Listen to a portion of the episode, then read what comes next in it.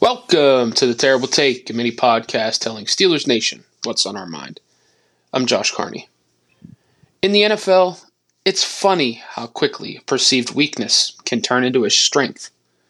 Just like that. That's what has seemingly happened for the Pittsburgh Steelers at the outside linebacker position. Just a month ago, depth was a massive concern for the Steelers behind star TJ Watt and emerging pass rusher Alex Highsmith.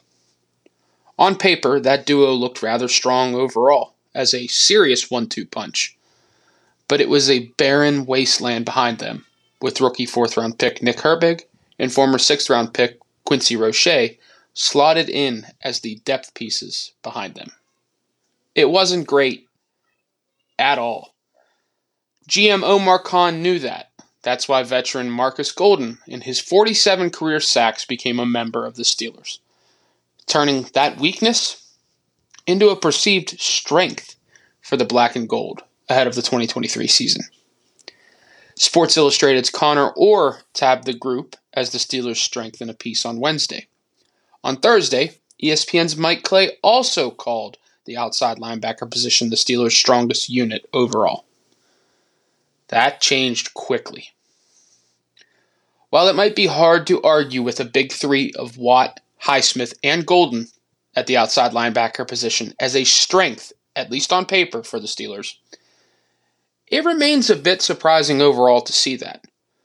One could argue the tight end room looks like a strength, as does the obvious quarterback situation behind Kenny Pickett, with veteran Mitch Trubisky extended and Mason Rudolph shockingly re signed. It's good that the outside linebacker situation is fixed now, though, and looks rather strong. Just one month ago, concerns were very real that the Steelers would be entering the 2023 season with a rookie fourth round pick with size concerns and a former sixth round pick signed to a reserve futures deal in January as the options behind Watt and Highsmith. That's obviously not the case now, thanks to Golden signing a one year deal. And good thing, too, considering the outside linebacker position, is the key cog in the engine that is the Steelers' defense. Hopefully, Watt and Highsmith are able to stay healthy this season, and Golden is able to provide valuable reps, keeping both fresh. If that happens, the Steelers could find themselves in contention overall. It's funny how things change that quickly.